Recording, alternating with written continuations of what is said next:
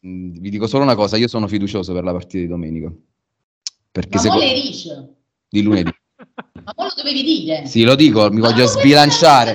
Mi voglio sbilanciare, ragazzi. Mi, mi sbilancio, ragazzi, vinciamo con la Roma. E l'Inter perde alla Spezia.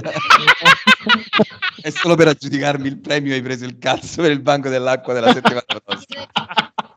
Dottor, scusate, ma che è successo? Che è successo? Dunque, io tengo un nipote che si chiama Geppino, figlio di mia sorella separata che è stata sfortunata col marito. Stamattina, alla nascita sua, ho detto Geppi, bello dello zio, vuoi un regalo per questa nascita? No, lui ha detto voglio un cavalluccio. Dice però, ha precisato, lo voglio rosso.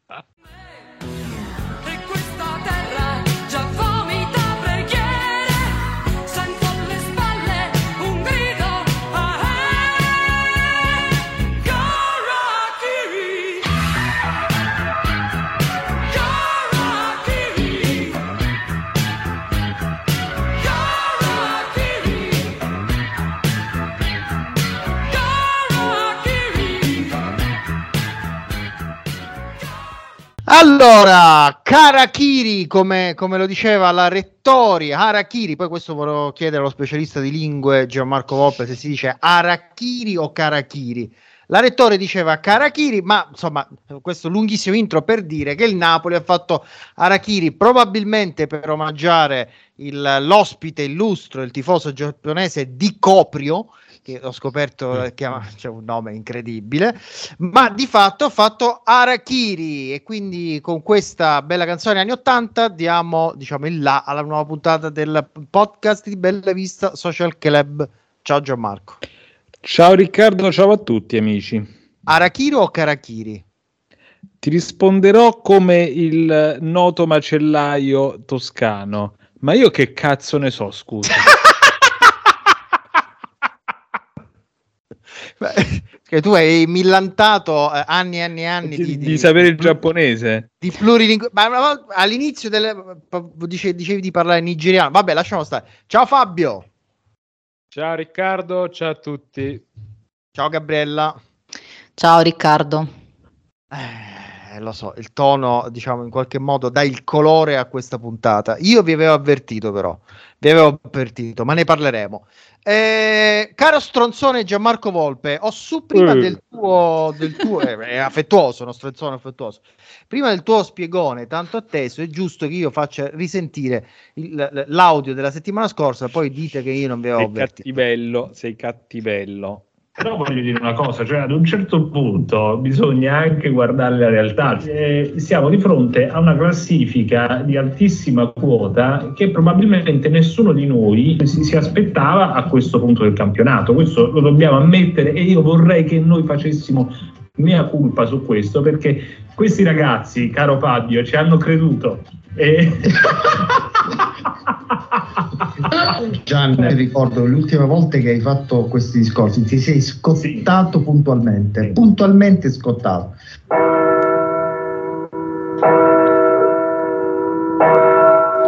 Allora, allora, queste campane a morto eh, danno il là per il tuo spiegone. Prego, Gianmarco, ti- ho voluto metterti a tuo agio, diciamo. Allora, mi stai trattando come i leader occidentali stanno trattando Putin. Mi stai, Eh. mettendo, alla- mi stai mettendo all'angolo e di conseguenza io mi radicalizzerò. E ti dirò che noi siamo ancora, siamo ancora, siamo ancora ai vertici della classifica. Perché, come dicevamo l'altra volta, la frase di Andreotti, io sono di media statura, ma attorno a me non vedo giganti.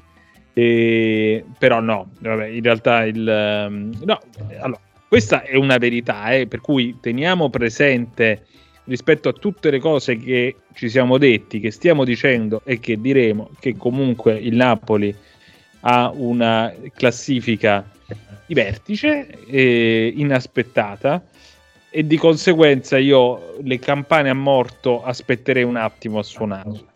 Dopodiché tu hai, avresti potuto fare anche un'altra scelta musicale che mi è venuta in mente proprio oggi pomeriggio, ma non te l'ho suggerita perché io ti lascio eh, piena carta bianca dal punto di vista artistico. Cioè, grazie. Prego. E, Always Crashing in the Same Car di David Bowie, album Low, periodo berlinese di David Bowie. E ecco, questo Napoli mi dà la sensazione, questa sensazione che andiamo a sbattere sempre nello sullo stesso muro, nella stessa macchina, una specie di eterno ritorno del- dei sinistri stradali. E, mh, c'è chiaramente una componente mentale. Ora io, tu lo sai che sono quello del eh, mentalità vincente una cagata pazzesca.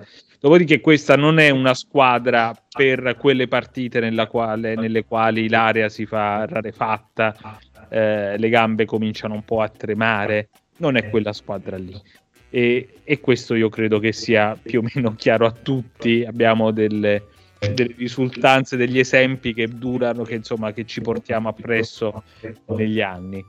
E quello che mi dispiace è che pure l'approccio contro la Fiorentina era stato quello giusto. Cioè, paradossalmente, il Napoli contro la Fiorentina ha giocato una partita migliore rispetto a quello che aveva giocato contro l'Atalanta e- ed è venuta meno invece questa volta nelle cuciture, in quelle in quei dettagli che purtroppo fanno la differenza tra una squadra destinata a vincere e una che invece non è destinata a farlo. Allora Fabio, eh, hai sentito quello che ha detto Gianmarco, quindi il Napoli non è una squadra destinata a vincere oggi come domani, eh, diciamo perché il, il dato tecnico si può modificare, si possono cambiare allenatori, co- cosa che Napoli ha fatto in questi anni, ma se è un problema di DNA, chiamiamolo banalmente così, è molto complicato a questo punto metterci mano. Eh, sì, questo è anche antipatico dirlo, ma eh, noi al di là di quelle che poi sono le, le battute, e poi giustamente il, il discorso di Gianmarco Blobbato ha senso perché nel momento in cui c'è in corso un ciapanò clamoroso al vertice del campionato e il Napoli sta lì, balla. Eh, ci sono dei meriti, ma ci sono anche delle contingenze particolari che hanno portato il Napoli in questa, in questa situazione. E paradossalmente il Napoli è ancora dentro, nonostante eh, la, la sconfitta, perché il Milan poi a Torino eh, ha pareggiato. Posto che, come ho sempre detto, prima di Inter-Juventus, eh, quando l'Inter sembrava ormai spacciata, che l'Inter era la squadra che avrebbe vinto questo campionato. Adesso il calendario si fa in discesa. Un primo indizio l'abbiamo avuto già col Verona, che è una squadra tostissima, è andata un po' a Milano in Espadrillas e primo tempo l'Inter eh, li ha travolti, ha gestito nel, nel secondo.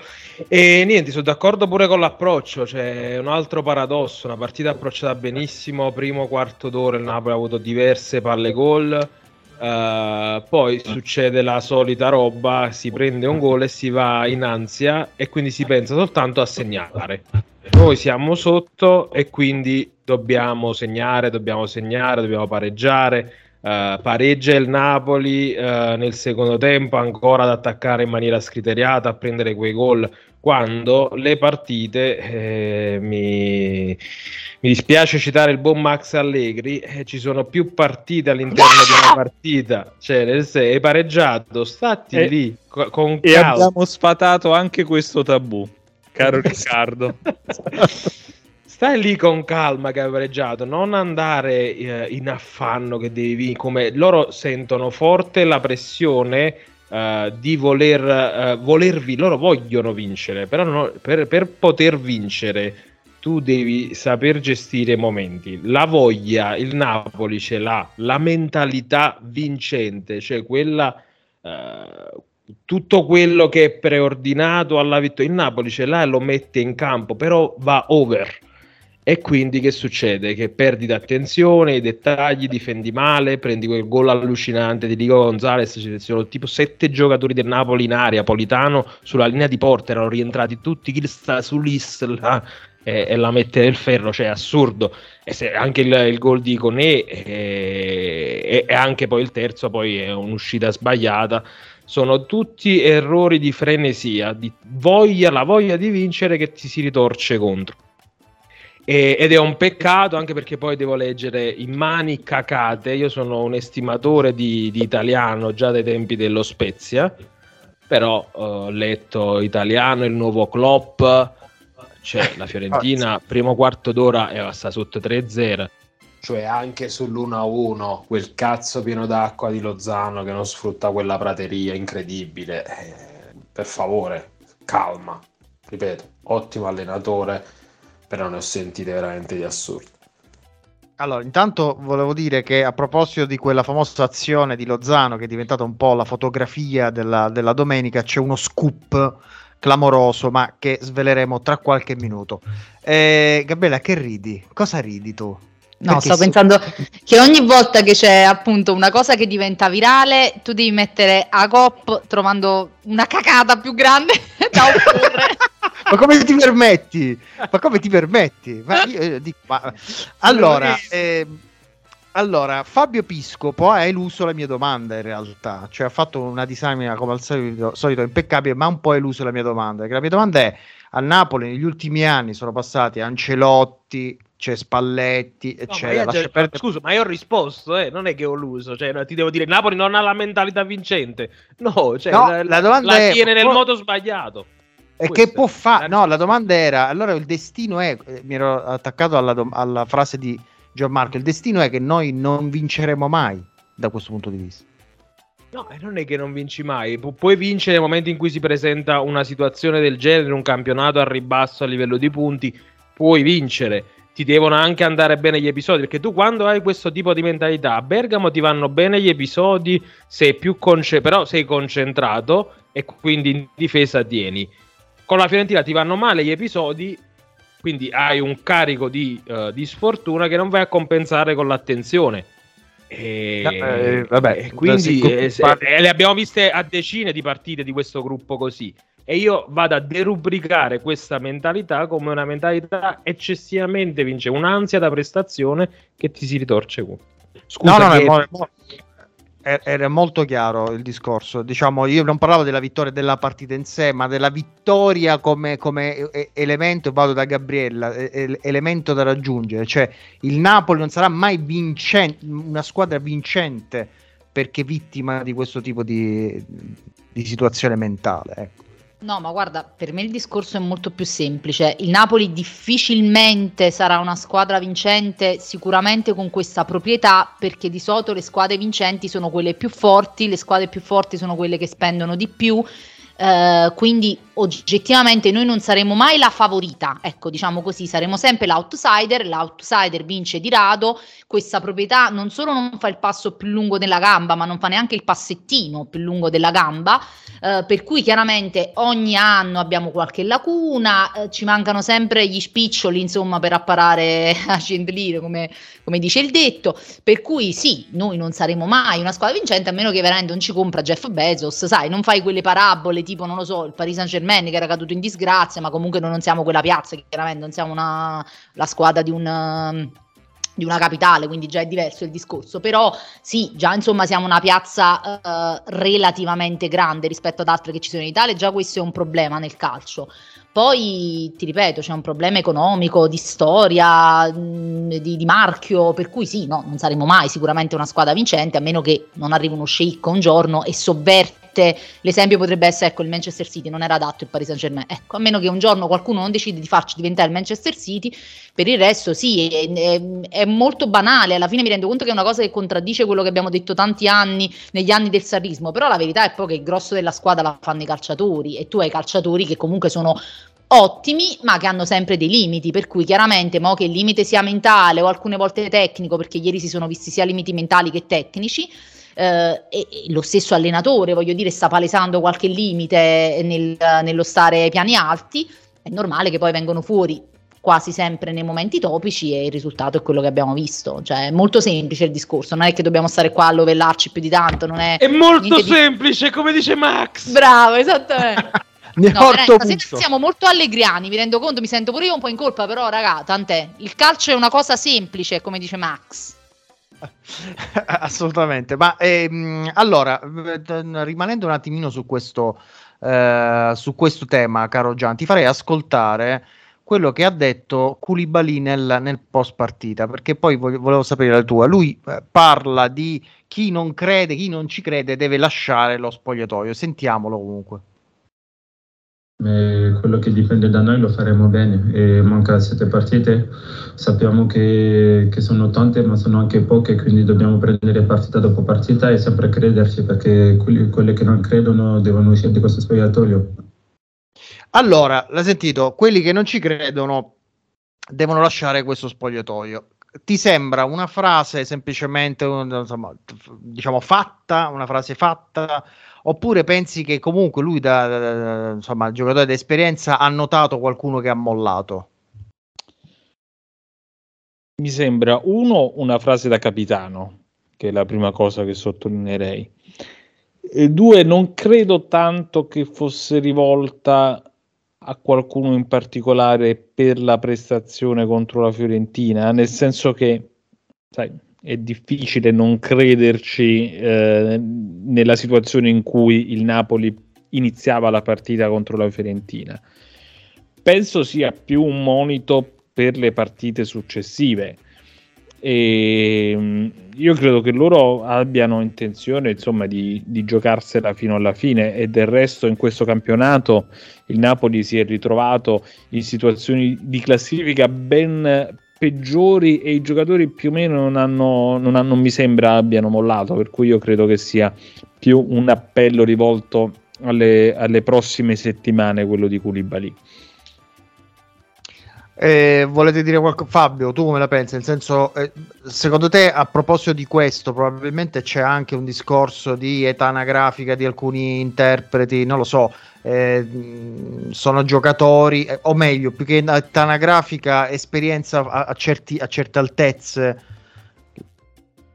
Sì, anche il tempo che hanno passato a Napoli, le opportunità che hanno avuto più o meno tangibili di vincere e tutto questo va a crea- creare quel carico di, di aspettativa che tu vuoi andare a, a riscontrare in qualche modo. Io credo che comunque sia una delle tante frasi fatte che si utilizzano nel calcio, una dichiarazione di intenti. Non credo che Koulibaly abbia quel tipo di personalità di andare a pizzicare eh, un compagno di squadra. Faccio un esempio a casa: Zilinski, Piotr, che si è preso un'altra giornata di festa domenica. E non credo che lui a mezzo stampa vada a fare queste dichiarazioni da. Non fanno, no, no, no, non fanno parte della sua personalità e paradossalmente sono anche un limite perché è un ragazzo splendido, eh, però al posto di dire queste frasi fatte magari nello spogliatoio veramente piglia Zierischi o Miet goppa all'appendi abiti e diceva io ma gamma facca. E questo servirebbe a Napoli una figura simile un Perisic dell'Inter. Perisic all'Inter caca il cazzo a tutti. Barella se tu gli sbagli il passaggio ti caca il cazzo. Gente odiosa gente di merda. Il Napoli ha bisogno di gente di merda. Voi pensate se Koulibaly appende Zilischi all'attaccapanni, quello rimane là anche per un mese perché nessuno si accorge della differenza tra Zilischi e un abito appeso all'attaccapanni. E speriamo quindi che qualcuno lo faccia, ragazzi.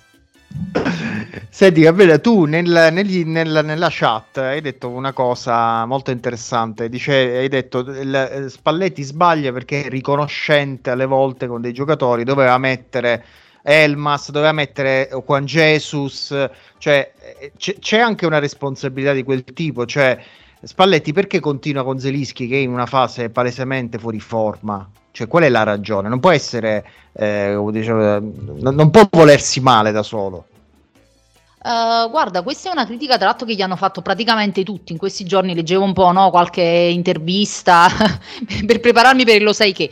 No, eh, leggevo un po' in giro, ho sentito in proda l'altra sera, voglio dire, ho visto qualche trasmissione del Napoli. È una critica che gli stanno muovendo tutti perché è stato così evidente, veramente, eh, il rendimento tragico, ma è stato evidente anche a lui che poi ha dovuto fare i cambi accelerati tra primo e secondo tempo, come già era accaduto a Bergamo. Quindi è palese che ehm, la problematica, diciamo, è evidente un po' a tutti anche a lui stesso, per cui io ho provato ad attribuirlo a una questione, sai, di riconoscenza o comunque di quel non voler artelare lo status quo nei confronti dei senatori, che è una cosa che mi fa un po' sorridere perché poi Spalletti è sempre stato accusato esattamente di questo, di fare fuori i senatori dello spogliatoio, degli spogliatoi, e invece qua a me mi sembra che stia facendo un po' il contrario, è un problema molto napoletano questo di fare fatica a tenere fuori certi giocatori perché non è il primo allenatore che incappa in questa cosa di far Con, giocare eh, eh, con Mertens ci riesce bene, però. sì, infatti, mh, questa cosa mh, non, non si capisce se è una questione del carattere. Ah, vabbè, mh, forse per Mertens è anche perché lui lo vede poi molto prima punta e c'ha Osimen davanti, però poi ieri poi non l'ha messo, cioè domenica poi non lo ha messo prima punta, quindi ecco perché non lo fai prima. Non lo so se c'è una ragione tattica oppure se effettivamente c'è questa ragione ehm, eh, emotiva nei confronti dei leader dello spogliatoio, che poi Zelischi che leader sarà, cioè un leader è Guarda- quindi non credo sia manco quello. Quindi non lo so, è spiegabile, bisognerebbe chiederlo a lui, ma chiaramente se glielo chiedi ti attacca un pippone senza né capo né coda, ti fa una supercazzola inutile e chiaramente colto nel vivo, quindi non lo sapremo mai. Dai, ah, No, speriamo, comunque- speriamo che Zielischi magari segna con la Roma e lui va ai microfoni. Eh, mi dicono di togliere Zielischi. oh, Eh. Dov'è il tuo papi? No, però davvero io credo che, che- che, eh, Spalletti abbia fatto una stagione eccezionale a Napoli, prima stagione eh, in una piazza insomma anche abbastanza complicata, dopo una stagione molto complicata, quella dell'ultimo Napoli di Gattuso. Io credo che a Spalletti bisogna, cioè, si possa e si debba forse rimproverare solo una cosa, la gestione di Dries Mertens. Perché Mertens, secondo me, qualche partita in più lì al posto di Zelinski avrebbe potuto farla. Lo abbiamo visto davvero raramente. Cioè, pensate a quante partite da titolare ha giocato Mertens da, da mezza punta dietro, dietro Simen. Tre, forse. E Guarda, ti posso dare come numeri, guarda, te- te- co- così continui. Sì. Eh, Mertens più Simen, le ultime Eh. 5 partite hanno giocato 32 minuti assieme, 40 minuti assieme, 14, 23, 10 minuti, 6 minuti assieme, 6 ne ho prese. Ci sono pochissimi questi minuti assieme. Perché? e hanno fatto quanti gol? Eh, parecchi. Ora, uh, sicuramente in, questi- in queste partite un, 5 Osimen, un, un paio Mertens uno Mertens. Comunque, Ora, pro- ora probabilmente eh, ci sono sempre no, quelle, de- delle questioni chiaramente di equilibrio della squadra, per cui è, è- è lecito immaginare che Zielinski ti offra no, delle, delle garanzie a livello di equilibri de- di- della squadra che Mertens non ti può offrire all'età che ha e per la sua prodispo- predisposizione offensiva che è diversa rispetto a quella di Zielinski. Dopodiché, secondo me, però, il Napoli ha avuto tante partite nelle quali aveva bisogno di recuperare il risultato, nelle quali aveva bisogno, cioè mh, si poteva utilizzare di più Mertens in quella posizione. Dai, questo io credo che si possa, alla luce di quello che abbiamo visto, poi quando è entrato in campo, io penso lo si possa far notare Spalletti. Fabio, tu Zelischi effettivamente lo vedi così eh, equilibratore? Perché io, io sinceramente, almeno il Zelischi attuale, lo vedo anche che pressa relativamente, cioè non ci vedo tutta questa, questa- questo vantaggio nell'avere Zelischi piuttosto che Mertens. Secondo me pressano allo stesso modo, però magari la vedo. Sono d'accordo, sono d'accordissimo con te. E, e quello che diceva Gabriella, eh, la considerazione che si ha del giocatore, la, sai come si dice, il sole batte anche sul culo di un cane. Cioè, nel, nel senso, la Dangarra è una partita, Zielischi pensa a Spalletti, Zielischi c'ha i colpi, cioè, sai, il classico orologio che porta rotto e porta due volte l'ora, l'ora esatta al giorno. E quindi anche che- questo. Che stai dicendo? Ma- Sì, sì, Cioè, sono, sono- so- eh, sono esempi per farti capire che c'è anche la speranza dell'allenatore che un giocatore, nonostante non viva un momento di forma particolarmente brillante, possa riprendersi. Quindi nel momento in cui tu sei reduce da una vittoria, fai fatica a mettere da parte il senatore o il titolare perché speri, nonostante le prestazioni dell'ultimo periodo non siano state convincenti, che magari riesce a indovinarti la partita. Ma io sono d'accordo con te, non garantisce quel pressing. Poi in generale su Spalletti, stagione eccezionale. mm, diciamo, buonissima stagione, eccezionale all'inizio, poi si è incartato e anche lui poi eh, va eh, ricompreso in quel discorso di ansia da prestazione, eh, aspettative elevate, sempre i soliti pipponi eh, a livello di dichiarazione di intenti nelle partite che poi ti portano sempre a pisciare controvento. Calma, calma, calma. No, allora, eh, stagione eccezionale, io lo dicevo eh, sulla base di- di- della classifica. Eh, ma la classifica Gian è eccezionale perché là gli altri fanno cacare, perciò è eccezionale la classifica. Ma la la stagione è buona e, e legger- e in linea, anzi, leggermente meglio rispetto a quelle che sono le potenzialità del Napoli, reduce da come dicevi tu, da una stagione eh, devastante come quella precedente. Quindi il lavoro è da 7. E, no- e- e non è- e non era scontato che tu ripigliavi in mano la squadra dopo una stagione come quella Infatti lì dico, dove è da 7, Eh. eccezionale considero da 8 e mezza, 9 e Sì, quello- forse va bene, eh, insomma, è un'ottima stagione. Ecco, Sì, questo sì, no, che un'ottima stagione. su questo. Dopodiché, sì, eh, eccezionale per quello che abbiamo visto sul campo nella prima parte, molto meno nella seconda. Mm. No, ma Allora, il dramma di ieri comunque è il fatto che eh, non è Zielinski in sé eh, è un problema nel momento in cui tra l'altro eh, è complementare alla presenza di Fabian Ruiz in versione Cammellone, di Insigne in versione Toronto, di Politano in versione 2021-22 perché Politano ha fatto questo, cioè capito, tu avevi veramente queste ali che facevano sempre la stessa cosa, questo centrocampo lentissimo, poco reattivo. Cioè, hai avuto un problema generale. Non- almeno non me li mettere tutti insieme. Spalletti, che male ti abbiamo fatto? Siamo comunque brave persone, onesti. Oggi ho lavorato le mie otto ore. Cioè, perché? Perché fai questo, Lucio? Cioè, veramente. Ma perché Eh, poi dopo quel quarto d'ora, ovviamente, dove abbiamo poi dato tutto, a un certo punto, appena la Fiorentina ha accelerato, si è visto tutto il limite di, di- di- questa difficoltà oggettive di non solo Zerischi, cioè Luis proprio ha messo insieme tutti questi cadaveri. eh, poi dice com'è, stavano peggio di come siamo noi mo alle 9 di sera di un martedì, cioè mm, non va bene.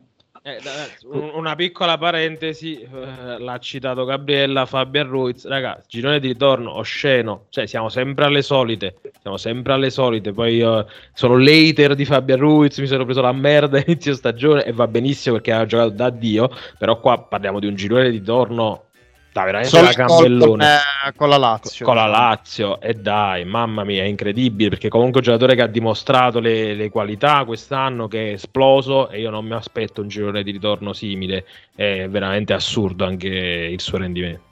Allora, no, ci voglio tornare su Fabian perché poi secondo me alla fine Fabian è esattamente il termometro del Napoli, quindi quando, quando si alza la febbre si alza il Napoli, quando si abbassa è, è No, pure importante- perché è, sì, è sick e lungo, quindi è Eh, proprio... sì, no, tra l'altro, sì. No, diciamo, è più importante forse di quanto pensavamo eh, inizialmente il suo ruolo nel Napoli, ma ne, ne voglio parlare tra un po', perché è arrivato il momento, caro, caro Gian, dell'indagine, perché dovete sapere, non abbiamo citato, ma è tornato, ragazzi, a grande richiesta, il grande, inimitabile, unico commissario Robotka. Who let the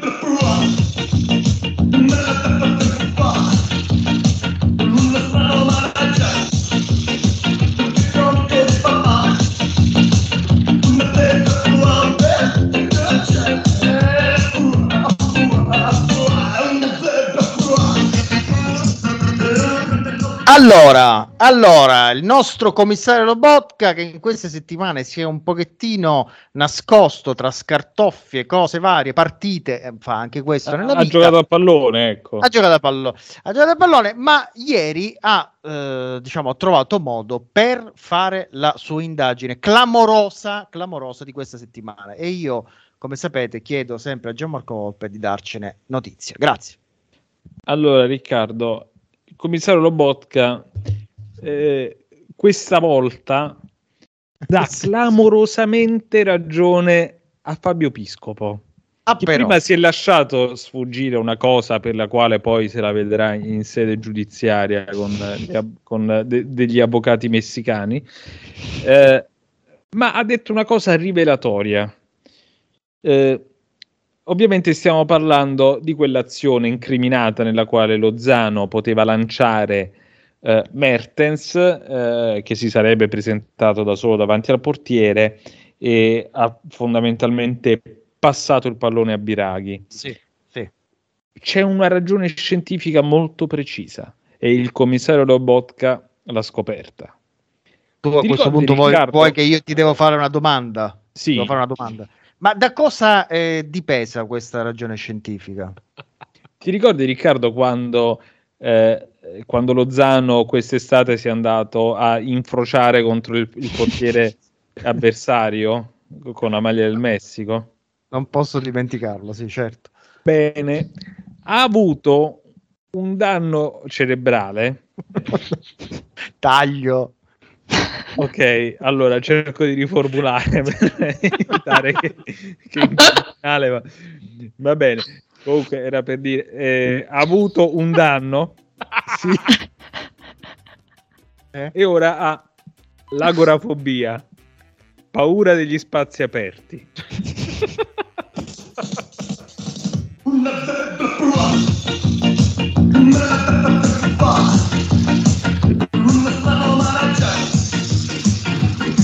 Allora, dicevamo, intanto ho scoperto una, una novità che non, non mi ricordavo il commissario Lobotka e Fabio Piscopo avevano spesso delle eh, opinioni divergenti, questa è una cosa bella, perché tu hai detto, ah, questa volta sono d'accordo, come se Lobotka e Piscopo, vabbè, insomma, mi aveva colpito questa cosa, una cazzata. Allora, ehm, no, eh, tornerei un attimino su, su, su Fabian, ehm, eh, ripartirei proprio, proprio da Fabio, cioè Fabian quando gioca bene fa giocare bene il Napoli, quando non, quando non gioca male, cioè è un giocatore tra l'altro che è proba- di probabile cessione che eh, come si farà a sostituire eh, nel Napoli perché a questo punto è così, manca questo tipo di, gioco, di giocatore creativo che fa, fa girare un po' la squadra. Non so. No, io- no- non credo sia difficile da sostituire Fabiano, già solo per la questione della continuità. Magari prendi un giocatore con meno colpi, ma che magari è più continuo e, e che ti garantisce qualità.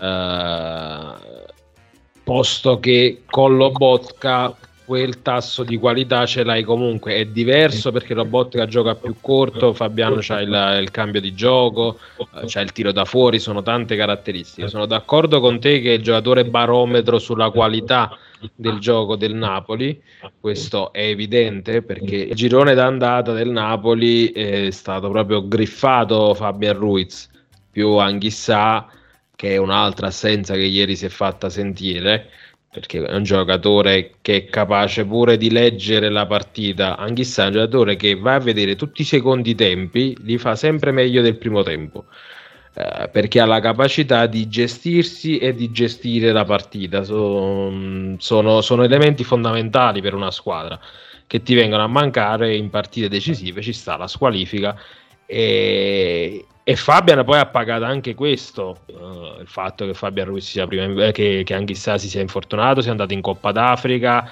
eh, perché abbiamo sempre parlato della combo.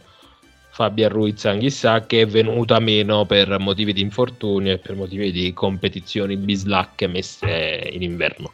E, e niente, e quindi si sono, sono eh, riemersi tutti i limiti che abbiamo visto in questi quattro anni di, di Fabian Ruiz giocatore che quando non ci sta è deleterio al 100% Allora, proiettiamoci un attimino su, su Napoli-Roma, che ragazzi, eh, sia per momento diciamo di forma della Roma, anche di fortuna, di, di una serie di, di- di- cose che in queste 10-11 partite ha, ha messo insieme la Roma, che, che è un misto fra compattezza, fra anche fortuna, non è una partita facile. E quindi Gabriella ti dico, proprio per quello che dicevi tu qualche, qualche minuto fa, tu da chi ripartiresti? Cioè, qu- qual è la squadra migliore da mettere contro la Roma?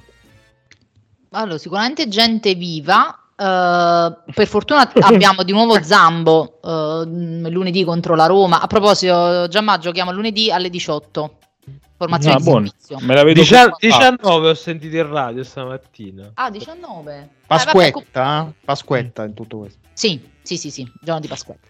E quindi, vabbè, per fortuna torna Zambo, quindi questa già è una buona notizia che credo giocherà sicuramente. Non voglio pensare che Spalletti ovviamente ci vuole fare questo torto. Poi, ripeto, gente viva, sicuramente già la tre quarti è stata il nostro tallone da killer, come diceva il tizio che faceva il provino di Grande Fratello per tutto l'anno, quindi già abbiamo un problema sulla tre quarti. Se poi mettiamo pure quelli che sono meno in forma, più prevedibili, eh, mm, voglio dire, meno, meno frizzanti, eh, è finita. Quindi spero che giochi almeno, non so, Elmas, se non vuole mettere Mertens, almeno giochi Elmas, se non al posto di Insigne eh, come trequartista, però veramente gente un pochettino più ehm, fresca.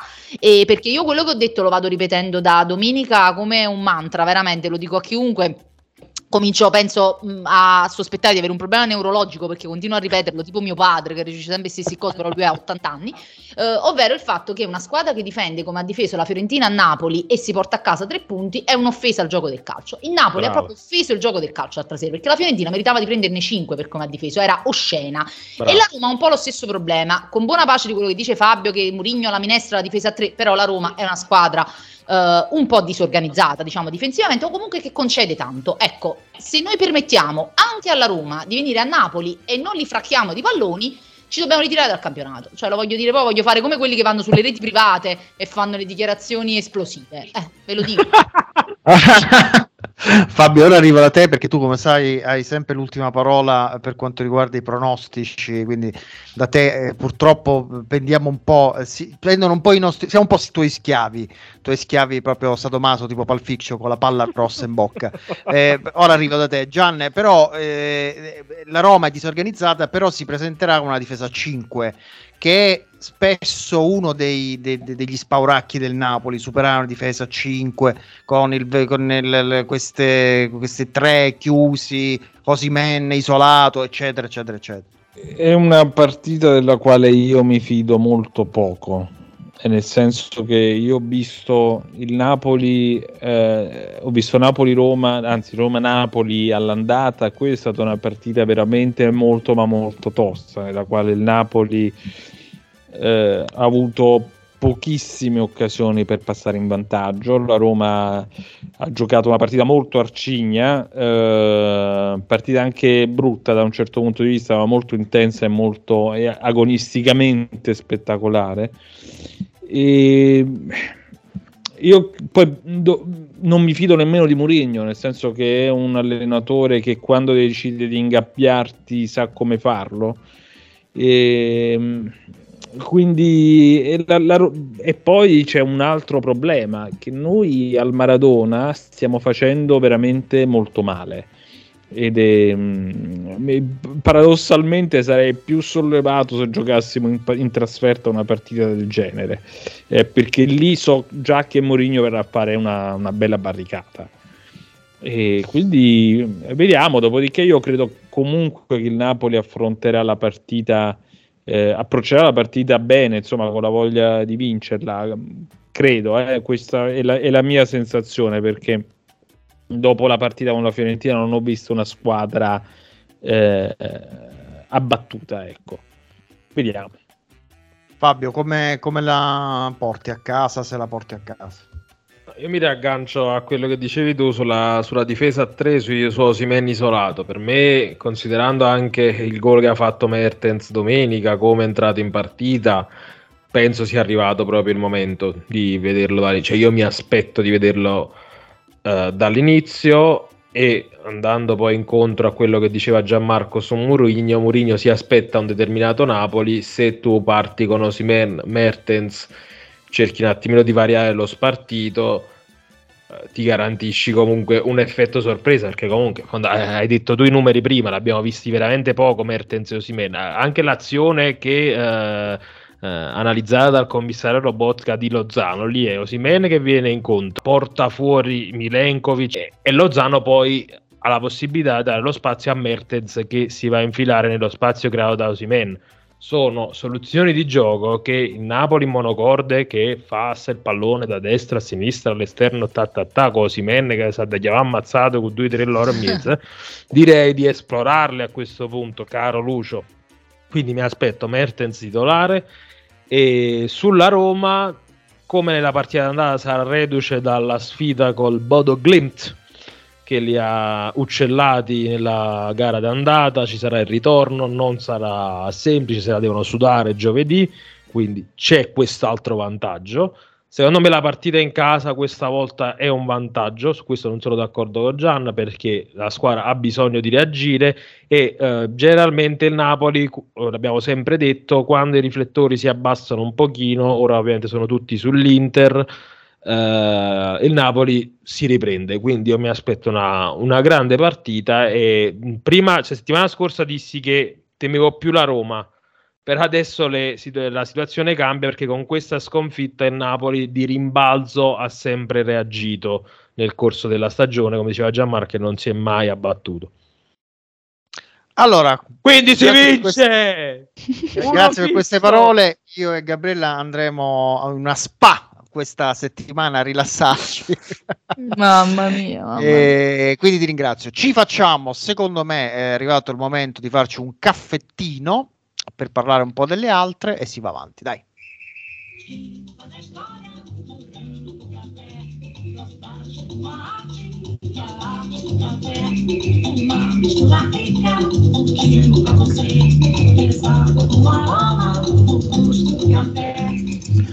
Allora, intanto volevo approfittarne per ringraziare ufficialmente eh, Arnautovic che mi ha fatto vincere la partita di Fantacalcio, ma questo insomma sono affari miei.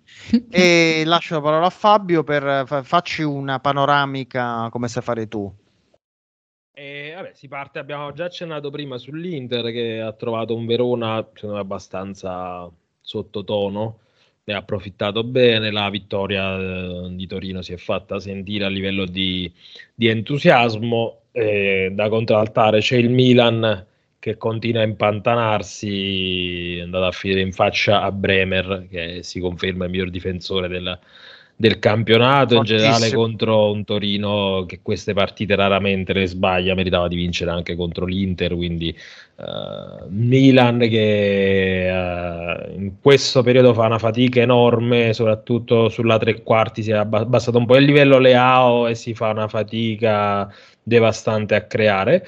Per quanto riguarda il resto, Bologna è tornata alla vittoria, ennesimo clean sheet, Skorupski a proposito di Fantacalcio mi ha fatto alzare una grande, un grande scontro diretto, ha fatto 10 11 clean sheet, Bologna che l'anno scorso prendeva gol sempre, una statistica tipo 40 partite di fila prese gol, e sì. quest'anno è una squadra interessante, proprio ieri ne parlavo con mio fratello, eh, Bigon l'abbiamo vista a Napoli, uno che comunque giocatore lo sa vedere e in generale il Bologna è una società che sa scegliere i giocatori e, e quindi immaginavo una situazione in cui magari i diritti televisivi vengono distribuiti diversamente, questa è una considerazione che lancio anche a voi e poi magari chiudiamo perché poi il resto sono partite di fine stagione eh, utili per paddare a livello fantacalcistico, tipo Ciro Immobile che ovviamente ha fatto il gallo sulla monnezza a Genova, insomma, quindi è inutile anche dilungarsi. Però dicevo, queste Saluto squadre il- di media classifica che sanno fare calcio, tipo Sassuolo, Bologna, la stessa Udinese che ha diversi giocatori, Immaginiamo una distribuzione diversa dei diritti televisivi, tipo quella inglese, con eh, più disponibilità a queste società che sanno andare a prendere giocatori. Il campionato, mh, il livello del campionato lo alzi in questo modo. E noi stiamo assistendo alle big che regrediscono e quindi queste squadre di media fascia, tipo pure il Torino, eh, riescono a giocarsela tranquillamente. E immaginiamo con, con qualche soldo in più a loro quanto potrebbe ess- livellarsi verso l'alto il, il campionato. Allora, ne riparleremo perché eh, sicuramente nelle prossime puntate faremo anche dei discorsi sperando che il Napoli raggiunga i suoi i, i propri obiettivi. Che cos'è questa foto che ci mostra Gianmarco? Coprio. Ah, Io Coprio. con Albino, Coprio, penso Forgione. Chi è? Forgione. Forgione. Di Coprio se ne può anche tornare in Giappone perché non ha portato proprio bene. Allora, rubrica delle lettere, tutto pronto per Gabriella.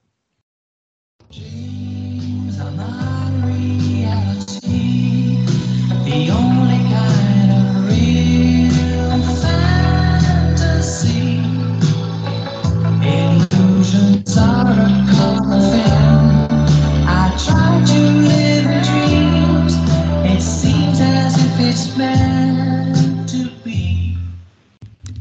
cari amici di Bella Vista, ma a noi chi cazzo ci ha ciecato? Ah, scusate, sono Luigi da Portici e vi scrivo per chiedervi, ma a noi chi cazzo ci ha ciecato? Al giapponese tifoso del Napoli che si è fatto 14 ore di viaggio cambiando quattro voli per essere allo stadio domenica e vedere il primo gol in Serie A di Conè e Cabral che la mette nel ferro. Chi cazzo l'ha ciecato? A Ciro Romeo Mertens che fino a un mese fa ci ciaciava nella placenta e mo si ritrova con le cuffie in mezzo al bordello. Chi cazzo l'ha ciecato? Ma poi, io ho fatto il liceo classico e quindi sulla mitologia greca e latina sono stato erudito a dovere, ma storto morto Pollon ce lo siamo visti tutti. Lo sappiamo tutti si- quanto siano capricciose e rancorose le divinità che per una cosa di niente mettono le mamme in mezzo e ti condannano a supplizi eterni. Allora dico io, era necessario intitolare questo stadio a Maradona e non fare più bene nei secoli dei secoli? So che sono domande senza risposta, o meglio che la risposta alle domande fondamentali del tifoso del Napoli è sempre cetriolone. Per cui vi abbraccio e sempre forza Napoli.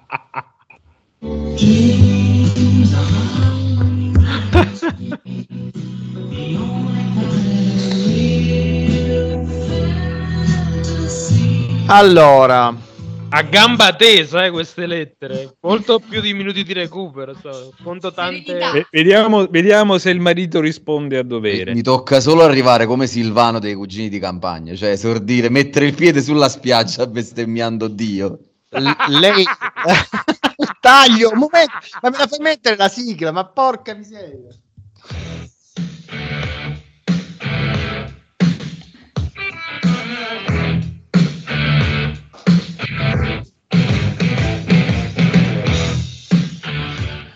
Allora, minuti di recupero, tua moglie ha citato Pollon, tu da chi parti, caro Marco? Buonasera.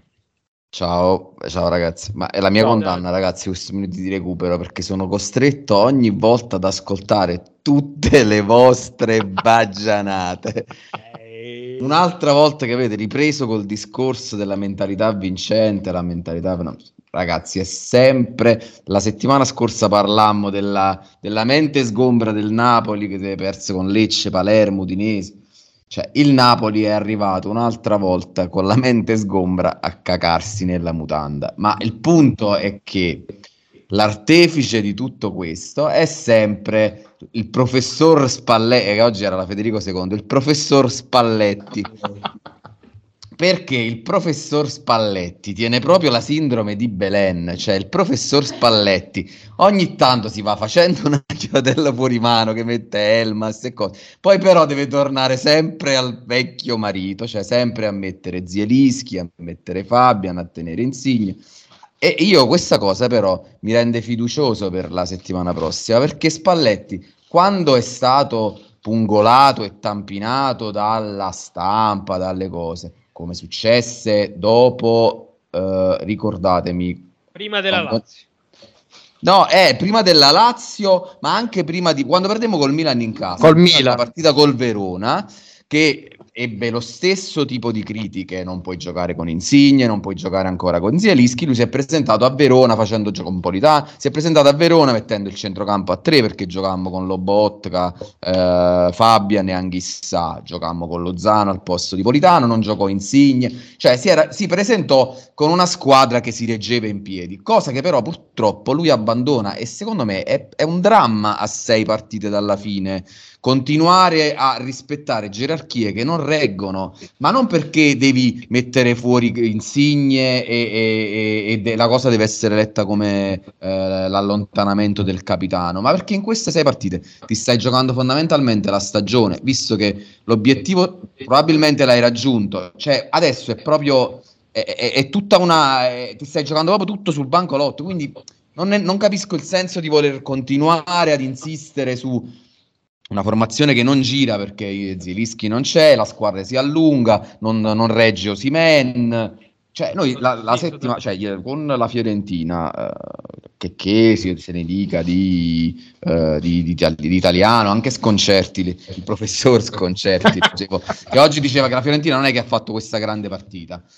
Eh, tutto sommato è vero, però la Fiorentina quando, quando ribaltava l'azione attaccava a 6 perché si poteva per- permettere di difendere solo con Igor. Sostanzialmente la partita Osimen se l'è giocata faccia a faccia con Igor e, e una volta che chiaramente 9 volte su 10 Igor gli fotte il pallone, eh, dopo la, la- la- Fiorentina attacca a 7 persone e ti entra in aria a 7 persone. che è una cosa che il Napoli non può reggere in questo momento. Però, vabbè.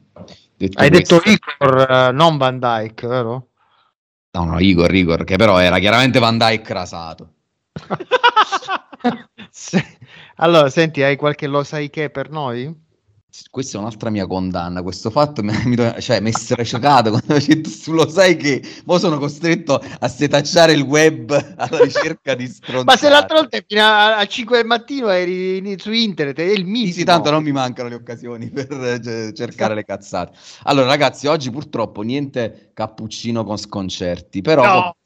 No, cioè ha parlato comunque, non ha fatto il cappuccino, però ha parlato sulle plusvalenze perché lui adesso ha detto che il- le, le sanzioni eh, non sono sufficienti perché una cosa è fare falso in bilancio di un'azienda privata, un'altra invece se lo fa una società sportiva il cui scopo è la gara. Quindi lui dice, secondo me le società dovrebbero pagare per ognuna delle gare in cui hanno schierato i calciatori oggetto di queste false plusvalenze. Cioè, no- quindi noi non solo dobbiamo vedere Osimen in campo e già dobbiamo gettare il, il sangue, cioè dobbiamo pagare pure con i punti, cioè non- tu già vedi Osimen, già questa è la, la pena oltre quella pecuniaria. Però ovviamente, chiaramente, sconcerti oggi non c'era al, al cappuccino stranamente e caccia all'uomo a New York perché la polizia sta cercando l'autore della sparatoria nella stazione metropolitana di Brooklyn. L'uomo sarebbe alto, questo è vero, sarebbe alto 1,60 m, vestito come un dipendente della metropolitana e con indosso una, mac- una maschera anti- antigas. Quindi Mario, torna che ci serve il cappuccino, ti prego, torna da New York. Poi Purtroppo è, è di colore. specchiato. Peppe Iannicelli, tu lo conosci Peppe Iannicelli, Riccardo? Sì, sì, quello... Peppa quello- pasta patà. Comunque, non capisco perché non lo invitano all'aria che tira. Peppe Iannicelli, come Ciro da Portici di prima, ha detto che il problema vero è che noi abbiamo eh, eh, intitolato lo stadio a Maradona e questa cosa purtroppo ha fatto offendere San Paolo. Quindi, per vincere la Serie A, secondo Peppe Iannicelli, sarebbe meglio una santa alleanza tra Maradona e San Paolo.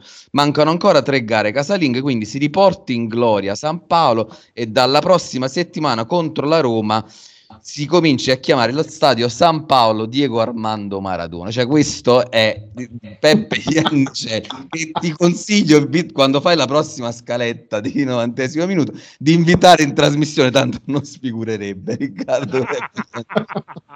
Ma il premio sicuramente di hai pigliato il cazzo per il banco dell'acqua della settimana va a Matteo Kovacic. Matteo Kovacic, peraltro giocatore credo che, eh, che piace a Fabio Piscopo, no? Assolutamente sì. Vecchia Eh, fidanzata. Matteo Kovacic, anche lui un altro professionista specchiato, ha detto in conferenza stampa, cioè pre-partita con il Real Madrid, ha detto che lui ci crede nella possibilità di ribaltare il risultato con il Real Madrid, perché questa settimana si è rivista la partita Chelsea-Napoli, visto che loro all'andata avevano perso 3-1 con il Napoli, hanno tutte le possibilità di vincere 4-1 al Bernabeu.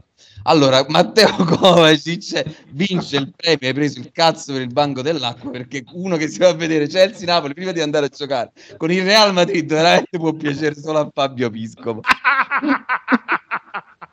e questo è Matteo Kovacic. Poi ragazzi, eh, vi dico solo una cosa, io sono fiducioso per la partita di domenica. Perché Ma mole Rich, di lunedì. ma mo lo dovevi dire. Sì, lo dico, mi Ma voglio sbilanciare.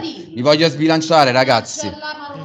Vi- mi sbilancio, ragazzi, vinciamo con la Roma. E l'Inter perde alla Spezia.